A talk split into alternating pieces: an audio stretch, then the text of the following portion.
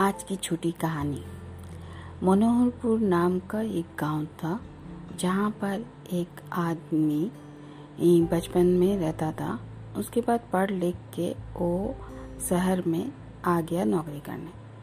नौकरी करते करते उसने उसके एक घर बनाया, फिर उसके परिवार में उसके शादी हुआ, फिर उसका एक बेटा, एक बेटी हुआ।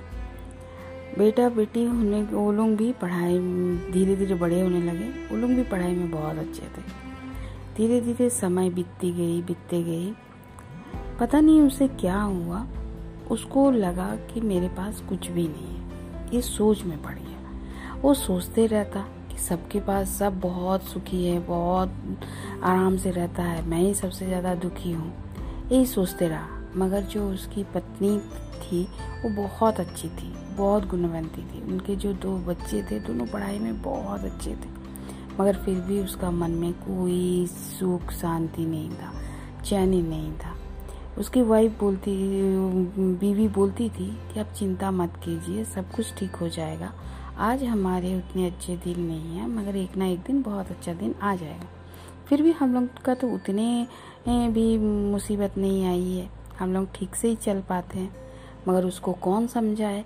वो डिप्रेशन चिंता में ग्रस्त रहने लगा। धीरे धीरे धीरे धीरे उसका वो चिंता बहुत बढ़ गई। उनकी पत्नी को ये देख देख के बहुत, उसको भी चिंता होने लगी कि ऐसे करते करते वो अगर ज़्यादा सोचते रहेंगे तो कहीं उसका, उनका तबीयत और ख़राब होने लग जाएगी। ऐसे में ही उनको बहुत सारा बीमारी ने घेर लिया था चिंता की वजह से। अब उसको कुछ समझ में नहीं आ रहा था क्या करें। एक दिन वो अपने सहेली से इस बारे में बात किया अपना पति के बारे में। तो सहेली ने बोला कि एक डॉक्टर है, उससे जाके तुम अपना पति का इलाज करवाओ। वो डॉक्टर भी है और बहुत अच्छे समझाने, समझाते भी है। उनको जाके दिखाओ। पत्नी ने, जैसे ही उसको छुट्टी मिला, वो अपना पति को लेके उस डॉक्टर के पास गई। डॉक्टर ने पहले उनसे पूरा जाँच किया। देखा उसको कोई प्रॉब्लम नहीं। बोला नहीं मैं दुनिया का सबसे बड़ा दुखी हूँ। मेरे से बड़ा दुखी कोई नहीं है। मेरा को मैं कुछ भी किसी भी करके मैं ये नहीं हो सकता हूँ। सब खुश है मैं खाली दुखी हूँ। डॉक्टर पहले उसका सब बात सुना। उसके बाद बोला आ, उसकी पत्नी तब तक बैठी हुई थी? उसके बाद उसकी पत्नी को बोला आप थोड़ा जाके बाहर बैठिए। उनकी पत्नी बाहर चली गई। तब उससे बोला कि तुम अपने दोस्तों से संपर्क में हो? तो उसने बोला, नहीं, ज़्यादा दोस्तों से मेरा कोई संपर्क नहीं है। तो बोला, ठीक है, तुम एक काम करो। मतलब क्या काम? आ, तुम जाके अपनी स्कूल जाना, जिस स्कूल में तुम पढ़ते थे, और जाके अपना जो दसवीं का जो रिज़ल्ट ये रिज़ल्ट था, उसको निकालो। उसके बाद उससे देखो कि तुम्हारे सब दोस्त कहाँ कहाँ हैं। उसके बाद तुम एक महीना बाद मेरे साथ आके मिलो। उसके बाद मैं तुम्हारा चिकित्सा शुरू करूँगा। ये सुनते ही वो बोला, ऐसे कैसे? बोला, नहीं, तुम एक तो करके तो देखो, उसके बाद देखा जाएगा। ठीक है। वो वहाँ से अपनी पत्नी को लेके चला गया। उसने बोला, फिर वो जाके को कुछ दिन छुट्टी लेके अपना ऑफ़िस से वो गया गाँव। वहाँ से सब दोस्तों का ये पता निकाला। पता, फ़ोन नंबर सब निकाल के किसी तरह बहुत मुश्किल से स्कूल वाले तो देंगे नहीं। बहुत मुश्किल से निकाल के फिर वो गया। उसके बाद सबका कौन कहाँ है, इसका पूरा पता लगाया।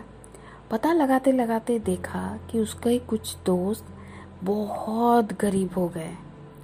वो लोगों का कुछ भी नहीं है, बहुत तकलीफ़ से चल रहे हैं। और कुछ दोस्त उसके बहुत अमीर बन गए हैं। वो मगर उन लोगों को बहुत बीमारी लग गई है और उन लोग के बच्चे भी बहुत बिगड़े हैं, क्योंकि उन लोगों के पास पैसा बहुत है, समय नहीं दे पाता। ये सब देख के वो सब का पास घूमे कुछ दोस्त तो उसके मर भी गए।